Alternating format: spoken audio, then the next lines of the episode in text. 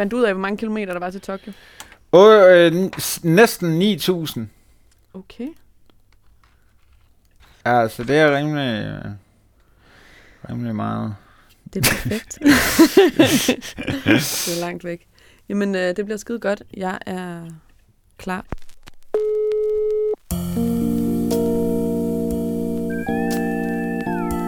Hej og velkommen til første afsnit af Telefon til Tokyo. Mit navn er Ditte Lynge. Jeg er journalist på Heartbeats, og med mig på en telefon knap 9.000 km fra Amager har jeg vores helt egen korrespondent i Tokyo, Emil Bak. Emil, hvordan har du det? Jeg er på toppen, simpelthen. Altså, jeg sidder, altså bogstaveligt talt er jeg på toppen, fordi jeg sidder på øh, øh, den øverste etage øh, på øh, mit hotelværelse og optager det her. Og så øh, er så glad for at være i Japan. Det er fuldstændig vanvittigt. Og øh, altså, jeg ved ikke, vi har gået på Journalisthøjskolen dit, øh, øh, sammen, og øh, jeg ved ikke, om din ambition ligesom har været at vinde kavling. Det tror jeg, der er mange, øh, der har. Min har altid været at dække OL, sådan, da jeg fandt ud af, at jeg ligesom ikke kunne blive atlet. Så, øh, så måtte jeg prøve at dække det, og nu sidder jeg her. Og det, altså, det er så surrealistisk. Og det har jo været den længste rejse, bogstaveligt talt, at få dig derned, men det øh, kommer vi ind på senere. I uh, Telefon til Tokyo, uh, som er vores daglige OL-update, så vil vi fokusere lidt mindre på resultater og danske vinkler, og meget mere på alt det fede, som i ikke anede, I manglede. Men Emil, hvad kan man ellers sådan forvente af den her podcast? Jamen, altså, jeg har siddet og, og kigget lidt ned over øh, øh både ligesom, hvad øh, der kommer til at være sportsgren. Der er jo nogle nye discipliner, som jeg tænker er ret vigtige for os. Der er skateboarding, der er klatring, der er surfing, så, øh, så det kommer til at dække.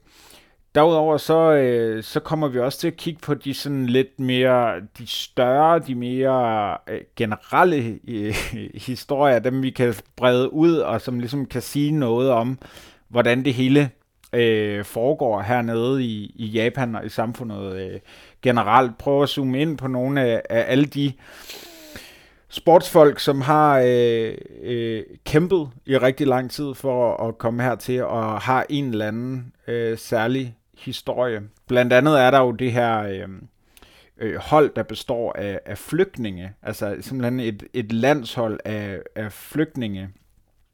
Det kunne da være lidt interessant at prøve at, at, at tale med dem. Øh, så telefonen til Tokyo er på en eller anden måde en vokgryde, hvor vi kan smide rigtig mange ingredienser ned i. Øh, men de første holdepunkter er mig på mit hotelværelse i Tokyo, som nok bliver mere og mere øh, smadret og rodet, som tiden går.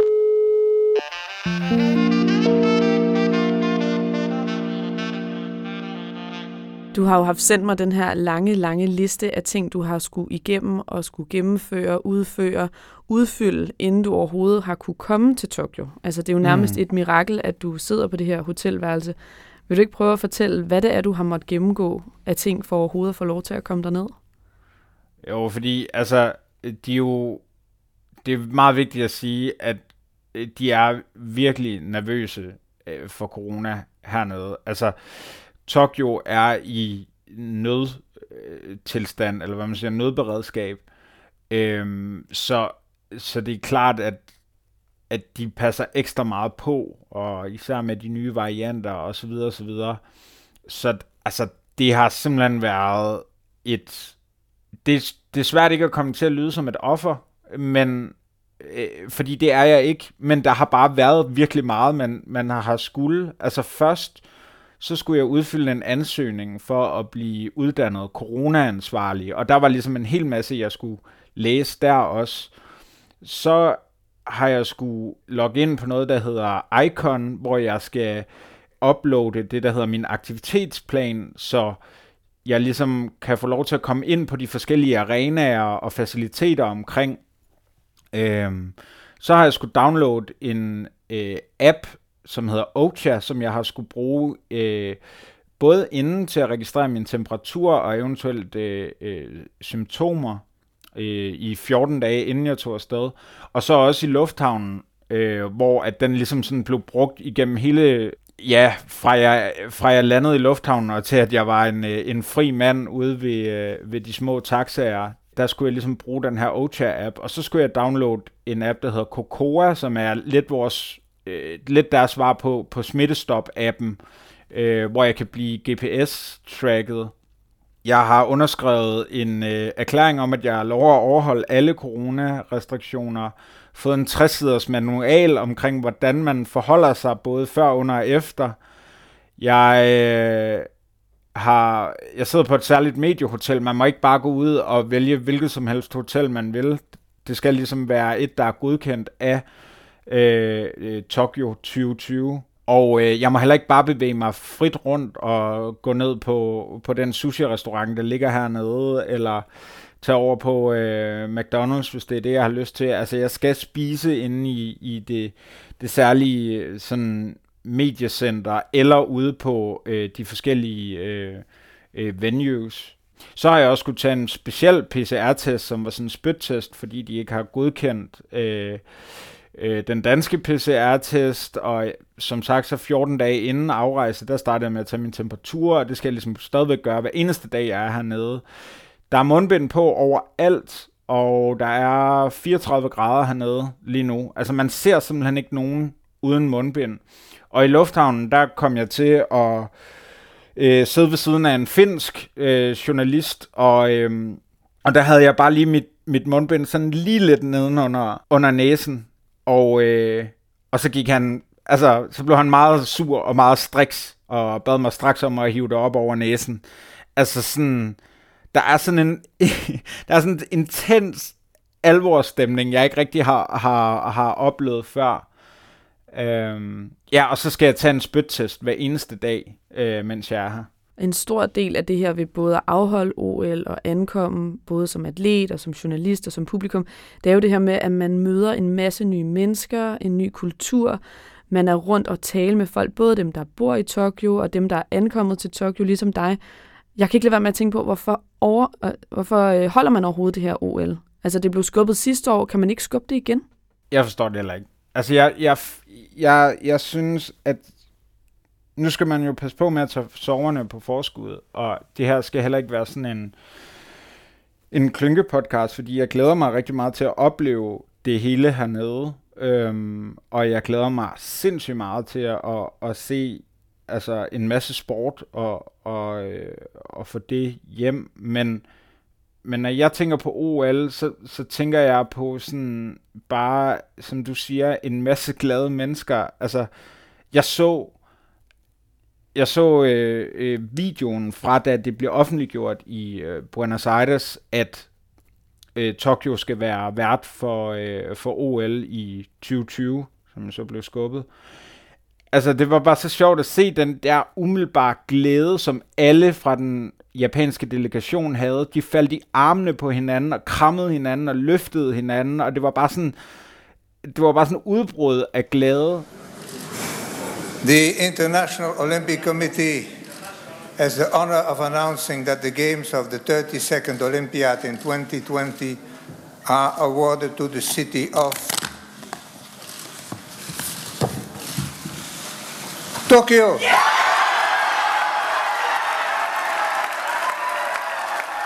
Og så klip til nu, hvor at jeg har ikke set et eneste, altså jeg har ikke set et eneste menneskes ansigt, mens jeg har været her i de, ja nu er jeg, lige, nu, nu er jeg landet her for, for ni timer siden, og sådan kommer det til at blive, sådan kommer det til at være, og den der glæde og den der omfavnelse, altså bare det, at der ikke er nogen tilskuere, det forstår jeg simpelthen ikke. Altså sådan, fuck mig, og fuck medierne, og fuck alt det der.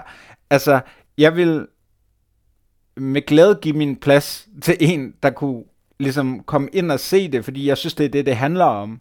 Det ville være lidt mærkeligt, hvis der kun var én tilskuer, der fik lov, men, men altså, det, jeg, jeg synes, det er så underligt, at man vælger at, at afholde det, fordi jeg synes, det strider imod alt det, OL er. Jeg synes, at man, man, man tager det for meget som et sportsevent, hvor der er nogle resultater, og der er nogen, der har trænet op til det, og det har jeg fuld respekt for, men jeg synes, man fokuserer for meget på den del, og for meget på, at der er nogen, der skal se noget i fjernsynet, og det skal komme som aftalt, osv. osv.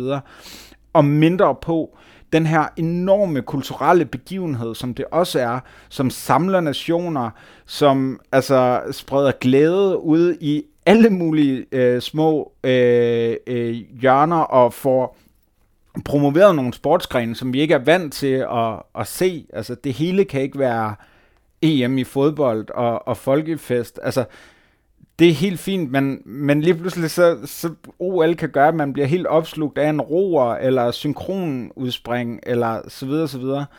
Og det, det der, altså, og, og så ikke mindst publikum, og, og det der med, jamen, jeg bliver helt, jeg bliver helt fanget af mig selv nu her, men, men det er fordi, jeg synes, det er så ærgerligt også, fordi det handler jo også om at vise en by og et land og et folk og en kultur frem. Og lige nu, der er det, den by, det land, det folk, den kultur, den er bare pakket ind i mundbind, og det er og, og distance, og det er bare mega synd. Så jeg er spændt på at se, jeg er spændt på at se, hvordan det bliver. Altså, det bliver ja. også interessant, altså nu øh, nævner du selv EM, hvor der jo var folkefest i, øh, i gaderne her i Danmark, og den, den vildeste sådan, øh, kampgejst, og vi står sammen, og vi gør det her, og det var jo også det, landsholdet var ude at sige, gjorde en kæmpe forskel for dem. Og, og så klip til OL, hvor man fortæller, at der kommer til at være dåselyd på stadion, eller til de her forskellige discipliner. Så tager man noget lyd fra beachvolley i Rio og, og sætter det ind til beachvolley i Tokyo i stedet. Og det bliver jo spændende at se, om der så lige pludselig er nogen, der sidder og klapper, når der blev scoret til sidste OL, og så bliver der ikke scoret den her gang. Men, øh... Altså, vi, vi så det med øh, vi så det med, med fodbold, hvor de også smed, smed dåsepublikum ind på, på noget af det, og, og altså, der var noget af det, der var fint, og så var der noget, der var helt ude af timing, og sådan, altså, ja, det, det er bare, altså, jeg forstår ikke, når nu man har ventet et år, hvorfor kan man så ikke vente et år mere? Og så ved jeg godt, at der er ligesom, det er svært ligesom at sige, at der er en, der er en skurk, og det skal jeg nok også passe på med, men det er klart, at der er en aftale mellem IOC, øh, som er dem, der ligesom arrangerer og, og ejer øh, OL, og så øh, værtsbyen Tokyo 2020, som det hedder. Og der er ligesom en kontrakt mellem dem, der siger, at det ligesom kun er IOC, der kan annullere den øh, kontrakt. Det kan Tokyo ikke gøre det. De kan gøre det, hvis, hvis der kommer øh, borgerkrig eller krig generelt, eller så videre, så videre, så kan Tokyo ligesom gå ind og aflyse, er der nogle forskellige klausuler. Og så hvis det er en reel sundhedsfare for øh, atleterne at komme hertil. Og på trods af, at man øh, har set flere smittetilfælde allerede nu blandt, øh, blandt deltagerne, så, så har man vurderet, at det ikke har været nok til at aflyse det. Og det, det er jo fordi, at der er så mange tv-rettigheder, sponsorrettigheder. Øh, IOC har nogle penge, de skal have hjem. De har også en kalender at tænke på i forhold til, at øh, næste år kommer der et vinter-OL i Beijing, og så videre, så videre. Der er mange ting, der gør det. Der er selvfølgelig også atleterne, som har trænet op i x antal år, og så blev det skudt et ekstra år, og hvis det så skulle skydes endnu et år, jamen så er de måske væk fra deres øh, form, altså deres, deres øh, topform. Og, og det har jeg jo selvfølgelig også mega meget respekt for, og det skal man tænke på, men, men alt i alt, så, så tror jeg bare, ja, jeg, jeg tror bare, det er, jeg tror bare, det er bedre at lade være, hvis, hvis det skal være så besværligt, som det har været, at, at få lille mig ind i Tokyo og så derefter få, få afviklet øh, øh, lejene her.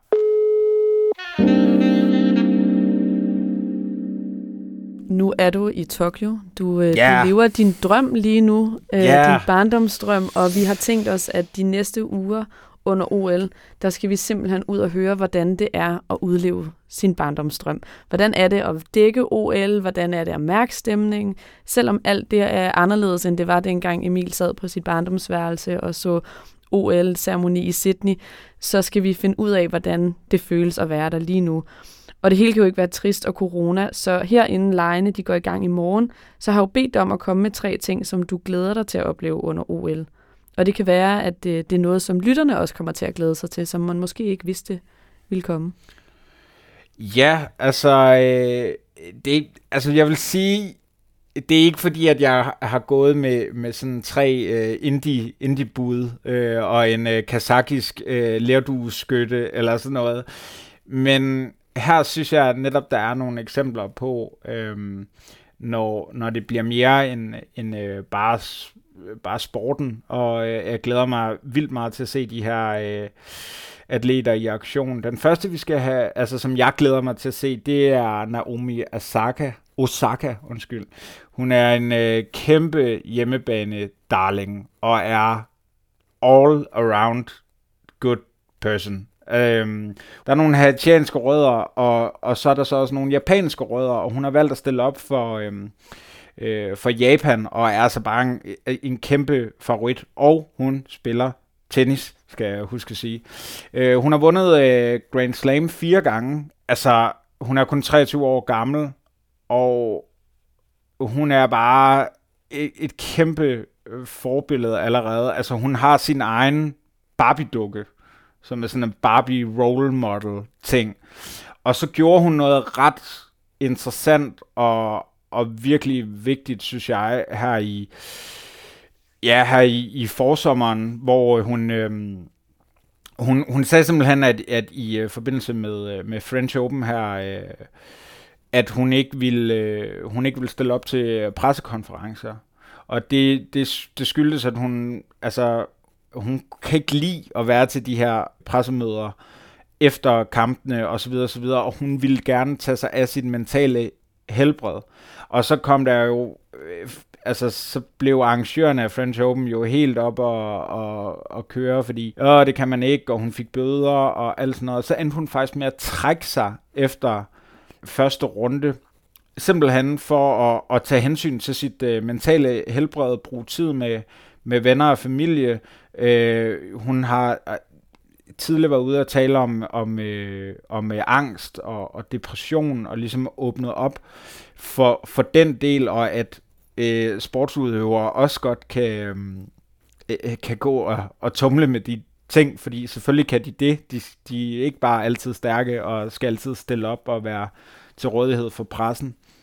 Ja, så hun, altså, hun er bare noget, hun er virkelig bare noget, noget andet. Altså, øh, og, øh, og har ligesom slået meget på det her, at, at atleter er også, altså også er, er mennesker. Øh. Og har fået kæmpe opbakning i kæmpe, kæmpe, kæmpe opbakning. Fra, altså alt fra øh, Michelle Obama til øh, OL-legenden Michael Phelps til basketballspilleren Steph Curry har alle været ude at bakke op, og selvfølgelig også alle hendes mange, mange, mange, mange, mange fans på de øh, sociale medier har været ude og, og, og bakke op om hende. Altså, jeg tror, hun bliver sådan man kan sige tit OL, så, kommer det, så, så er der rigtig meget, der foregår inde øh, på, øh, på atletikstadionet, og i forbindelse med atletikkonkurrencerne. Det er ligesom de store. Men i og med, at vi ikke har en Usain Bolt i år, så tror jeg, at det helt sådan store navn, det kan altså blive den her øh, tennisfavorit øh, fra, fra, hjemme, fra, fra, fra hjemlandet Japan her, som har så meget andet i sig, end bare at være en, en tennisspiller. Så det var ting nummer et. Naomi Osaka. Ja, hende holder vi øje med. Så er der uh, ting nummer to, man skal glæde sig til, eller som jeg glæder mig mega meget til. Det er uh, Armand Duplantis. Han er, selvom øh, øh, navnet ikke øh, lyder sådan, så er han øh, faktisk øh, stiller op for Sverige. Hans far er øh, Greg Duplantis, som er tidligere stangspringer. Øh, ligesom Armand her så øh, er blevet. Og hans mor, Helena, hun øh, har øh, spillet en masse volleyball og også styrket noget, øh, noget, øh, noget andet atletik. Og øh, hun er fra Sverige, og han vælger så at stille op for Sverige med den begrundelse, så vidt jeg har kunne læse mig frem til, at det var der, han brugte alle sine sommer så han har et specielt forhold til, til Sverige. Det synes jeg var fint. Han er, han er øh, vokset op i, øh, i øh, USA og, og snakker derfor øh, altså glimrende engelsk. Øhm, og jeg kan bare huske, Armand Duplantis, altså det, det skal siges, han lige nu har han øh, både verdensrekorden i stangspring, øh, indendørs og udendørs. Jeg mener, det er sådan noget 6 meter og 15 centimeter, der er verdensrekorden udendørs. Altså fuldstændig vanvittigt at skulle derop og kun have en lille stang at holde i. Men jeg ved ikke, kender du det der, de det med at blive fanget af et eller andet, man ikke troede, man skulle blive fanget af? Sådan har jeg haft det med synkronsvømning, siden de sorte spejdere anmeldte det. Helt klart, helt klart. Ja, det tror jeg også, at mange altså, både savner, men også ligesom er stået på med det. Ja, altså jeg, jeg prøver selv sådan... tit, når jeg er i vandet. Det, det er ikke det samme, når jeg prøver lige at dykke ned med min øh, niese og lave et eller andet trick i vandet. Ja, okay, jeg skulle sige, altså, du skulle tage at finde dig øh, nogen at gøre det med, men, det, men du har så din niese, det er meget godt. Det ser også for vanvittigt ud, når de laver det der, men det, ja, det er noget, jeg havde det sådan for nylig, det der med at blive fanget af noget med Bachelor. Altså, det havde jeg sgu ikke regnet med, at jeg ville komme til at, altså, at, at gå så meget op i, at jeg ville få printet en t-shirt, hvor der står Team Louise på. Men det... Har du gået rundt med den i Tokyo så?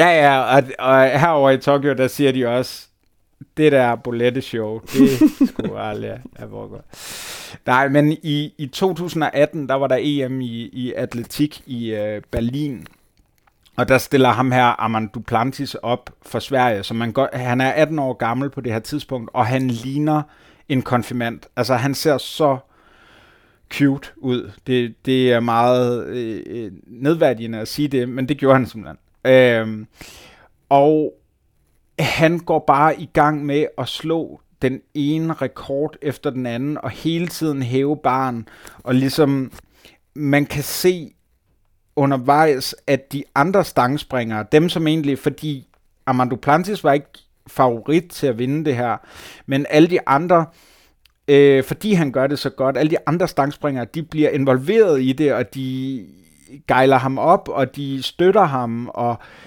det der med, når, altså, at Ja, at, at konkurrencen, at det også kan være noget, der sådan, selvom de er konkurrenter, så kan det også være et enormt fællesskab. Og det synes jeg virkelig, man mærkede. Og, og, og jeg glæder mig helt vildt meget til at se, hvad der er... Altså siden har han så taget øh, verdensrekorder og så videre og så videre. Men altså, jeg glæder mig helt vildt til at se ham live, hvad der er sket, og, og, øh, og hans, øh, hans søde ansigt også.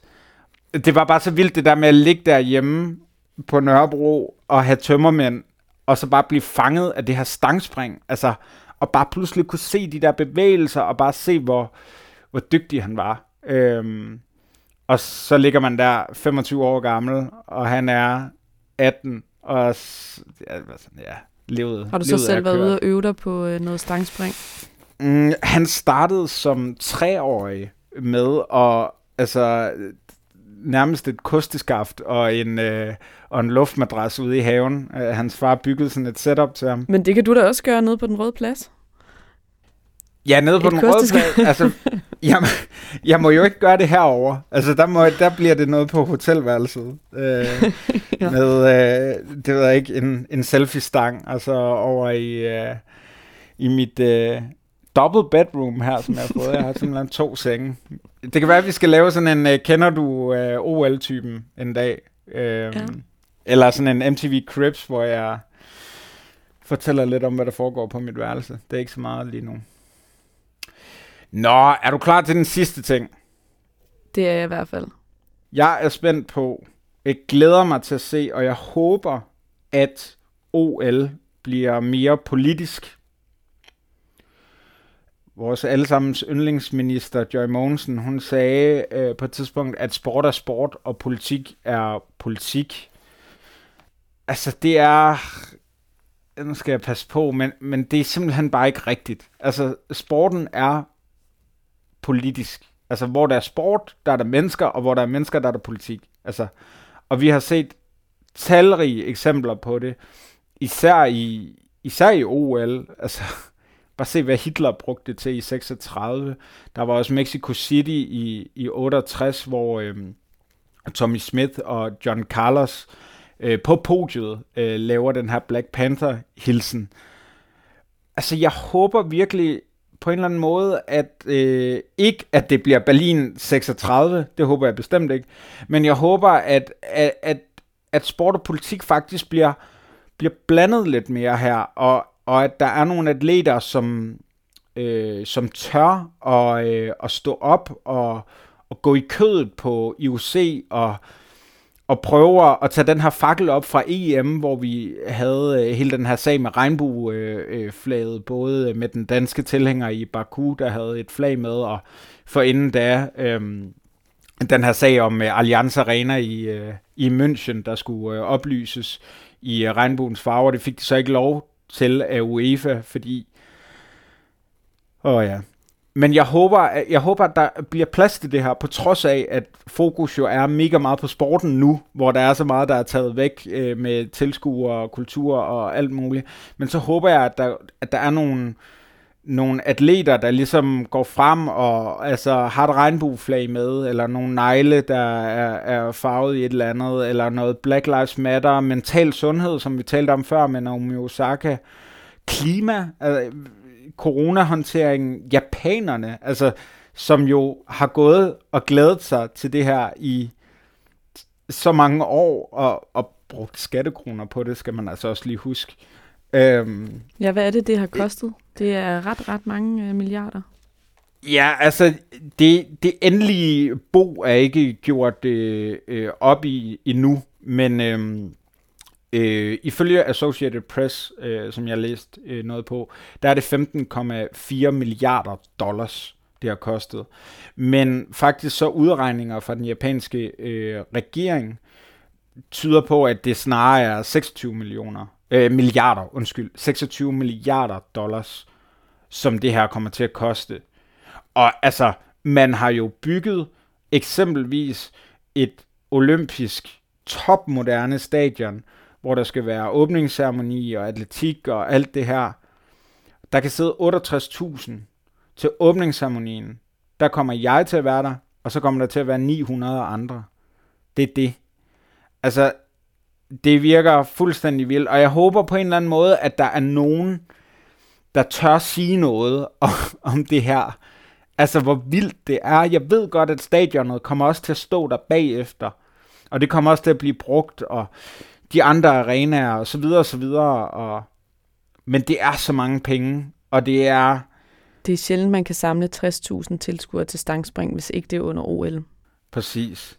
Præcis. Altså, det, det, altså nu kan jeg ikke lige stangsprings øh, publikumstallene i hovedet, men, men du har helt ret. Altså, det, det er jo også en, en måde for, som jeg også sagde tidligere, de mindre sportsgrene, altså at, at komme frem og, og skabe interesse omkring sporten. Det håber jeg så også, at det er noget af det, det, det gør. Det bliver meget højdragende. Men altså, mere politik ind, det, det gad jeg faktisk virkelig godt at, at se. Og så, nu nævnte du selv John Mogensen, vores kulturminister. Hun har jo meldt afbud til øh, OL, fordi hun er gravid. Øh, Kronprins Frederik har også meldt afbud, fordi han har været nær kontakt til en coronasmittet. Så øh, du er der for Danmark, Emil. Yes. Du må være den, der ja, det, er representing. Det skal jeg lige huske faktisk, at, at, øh, at jeg kan spores tilbage. Øh, jeg har med vilje taget fodboldtrøjer med fra andre lande, sådan at de tror, at jeg er fra øh, Italien, eller sådan noget. Øh, må jeg, må, jeg, må jeg vende noget lige inden vi, vi lukker ned i dag? Altid. To ting. Ja, kom med dem. Er du klar? Jeg er klar. Hvad glæder du dig til? Fordi jeg ved godt, du er jo ikke sådan lige så, lige så sports entusiastisk som mig. Det, det håber jeg ikke, jeg træder over til. Åh, oh, men... hvad får dig til at tro det, Emil? altså, vi har vi har jo stødt ind i hinanden et par gange. øh, og det sker aldrig og, på fodboldbanen i hvert fald. Nej, det er ikke på fodboldbanen, vi mødes. Det er mere på, øh, på en bar eller oppe ved kaffemaskinen. Men Jamen, altså... Altså, øh, jeg, er jo, øh, jeg er jo meget glad for både at skate og surfe. Det er jo noget, jeg bruger en stor del af min fritid på. Og, øh, og virkelig, virkelig finder stor glæde i. Og øh, det synes jeg er helt vildt, at det skal med til OL. Altså for mig er OL jo også synkronsvømning og stangspring og noget diskoskast, øhm, som jeg måske har haft lidt svært ved at engagere mig i tidligere. Men det her synes jeg bare bliver så vildt at se. det, bliver, det bliver stort for mig, og under OL kommer jeg til at være til en, øh, en stor surfturnering selv, så jeg tror, at det bliver, bliver lidt sådan en EM-stemning øh, at skulle sidde på en bar med alle de her andre surfere fra hele Danmark og se konkurrencerne. Det bliver vildt. Og så glæder jeg mig bare vildt meget til at følge med i, hvordan OL egentlig bliver. Altså, som du selv siger, det, det bliver jo noget helt andet, end man er vant til. En åbningsceremoni med 900 mennesker, og I bliver jo alle sammen gemt lidt af vejen, fordi det er journalister. I kommer jo ikke til at sidde der med klaphatte på og store banner. Så øh, det bliver bare en helt sindssyg oplevelse.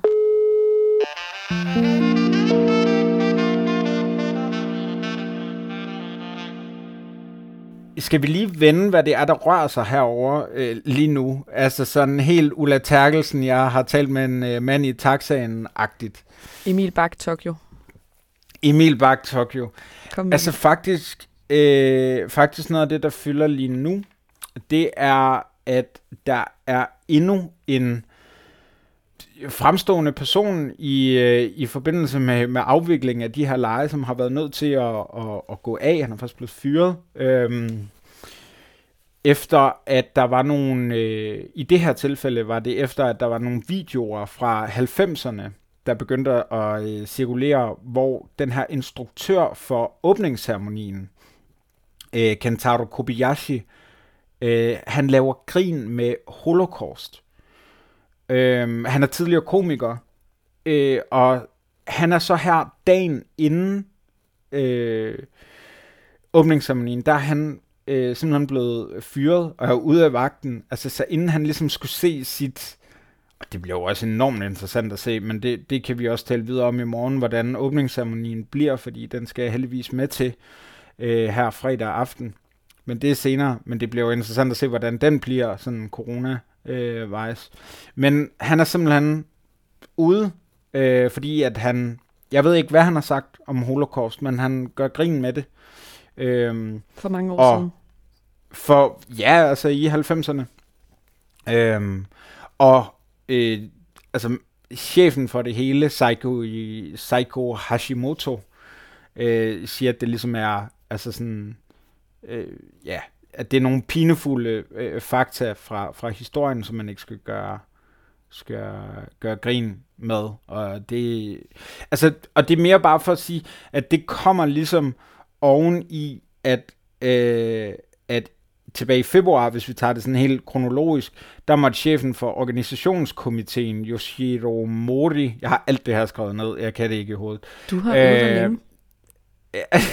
Du har siddet med sådan en udtale Mori. hele vejen på præcis. flyturen. I, I flyveren. helt foran min lille skærm. Øhm, nej, Yoshiro Mori her, han må gå, gå af, og det, jeg tror, det er en sag, mange øh, hørte om. Øh, han var simpelthen ude at sige, at øh, kvinder, de taler for meget, og at øh, bestyrelsesmøder med kvinder ville tage øh, meget længere tid. Super. Så, så han måtte gå af. Og så var der øh, øh, den øh, kreative chef for lejende Hiroshi Sasaki. Øh, han måtte opgive sit embede, efter han sagde, at øh, komikeren, ret stor stjerne, Naomi øh, Watanabe, øh, sådan meget øh, øh, kropspositivistisk og et øh, stilikon og sådan noget, men, men også en, der, der, der har øh, en... Hun er tyk, det må man vel godt sige. Han, han foreslog, øh, eller han sagde, at øh, hun kunne jo være en Olympic til åbningsceremonien. Uh. Ja, og nu har vi nu har, nu har vi Skype op og kørende her, eller, eller sådan noget. Altså, dit, dit ansigtsudtryk, da jeg sagde Olympic, Ah, det men, vil jeg øh, gerne have screenshotet. normalt så siger man jo, at der ikke er noget, der hedder dårlig PR. Altså, det er jo bare PR. Dårlig PR er god PR. Men øh, lige i det her tilfælde, så er det vist ikke den rigtige branding-strategi, de har kørt. Så, så bare for at sige, altså, og jeg, altså, jeg er ikke Japan-ekspert, det skal guderne vide, men jeg ved, at det her, som det vil være hos stort set alle andre nationer, så gør sådan noget som det her ondt. Det gør ondt i æren. De sætter en kæmpe ære i at være rigtig gode værter. Altså, både når der er OL og når der ikke er OL, men især når der er OL. Altså, jeg blev guidet ud fra, fra flyet, og altså, der var personer til alt, til, til hver eneste ting at stå og pege, og du skal bare gå den vej, og du skal bare gøre det. Altså, det, det var helt vildt, og, og så tror jeg, at sådan nogle sager her, de rammer rigtig hårdt. Og det kommer så oveni, at, øhm, at i maj, der, der, der var det altså næsten 70 procent af befolkningen, der ville have det aflyst.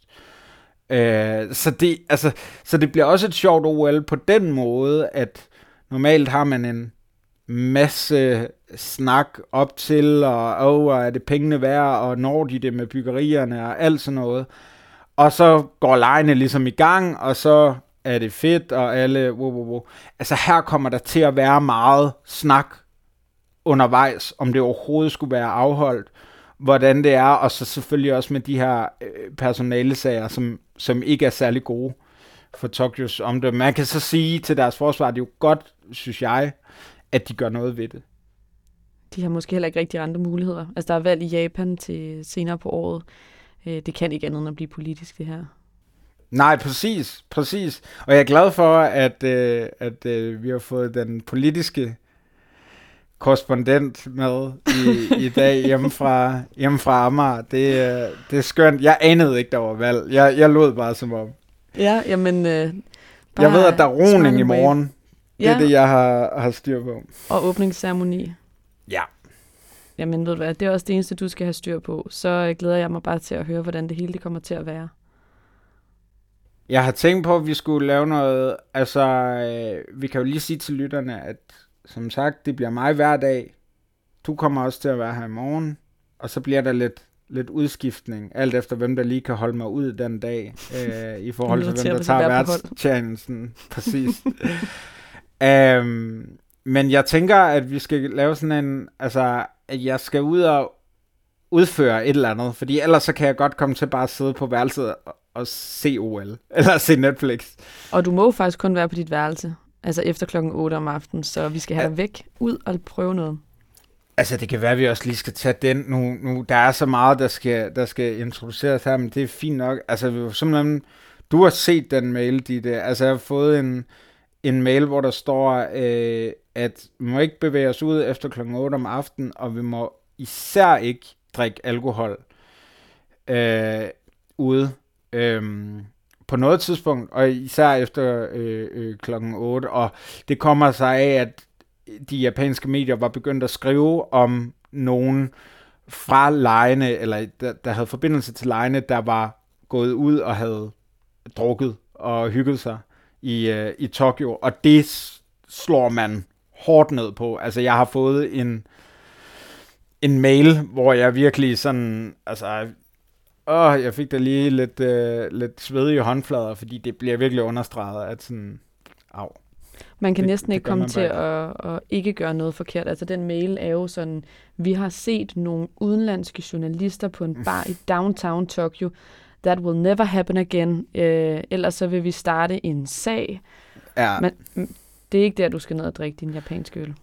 Men kender du ikke det der med, øh, lidt ligesom hvis eksempelvis man er øh, øh, på en date, eller man har nogen, man gerne vil imponere nogle venner, altså hvis man tænker for meget over, hvordan man gør, så kommer man til at virke øh, kluntet, og det kommer til at virke forseret, og man kommer 100% til at lave de fejl, altså som man gør alt i verden for ikke at, øh, for, for ikke at lave.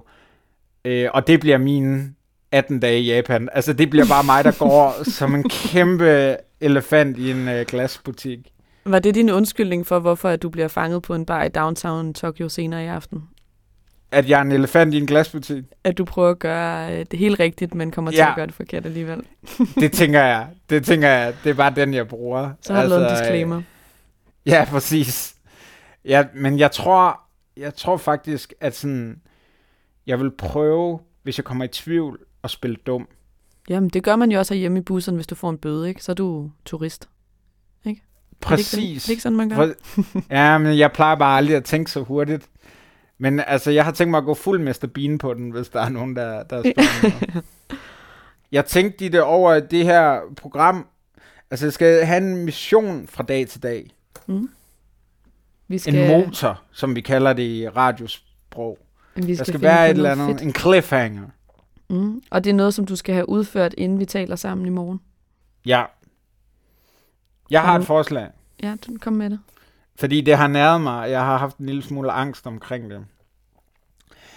Øh, Den finske journalist, der skældte mig ud i lufthavnen, ham kunne jeg godt tænke mig at finde i aften eller i morgen. Kig, Ja. hvor der er nogle finske deltagere, og så prøve at regne ud, om han kunne være der. Og så simpelthen tage hen og sige undskyld for det med det mundbind, der var nede omkring øh, næsen. Og så husk jeg have kan- mundbindet herop, når du siger undskyld. Ja. Ja, jeg tror, jeg kørte dobbelt mundbind. Ja, ja. Øh, Bind for øjnene. Øh, Ja. Det kom til at gå ind i ham. Jamen, det er en god idé. Altså, tror du, han kan genkende dig? Ja, det tror jeg. Jeg har faktisk en meget markant øh, øh, mundbind. Øh, så, så det er jeg sikker på. Et meget markant øh, mundbind. Ja, der, der, der, der står Team Louise henover. Ah, perfekt. Det er sådan, man Jamen, kan så, kan, genkende det.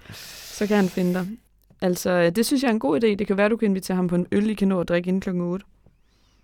Ja, så har jeg delt med travlt der. Ja. Hvad er klokken nede ved jer nu her? Den er kvart i syv.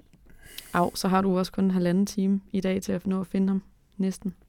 Ja, men jeg, jeg tænker, jeg kan nå at ramme ham i morgen, inden vi optager.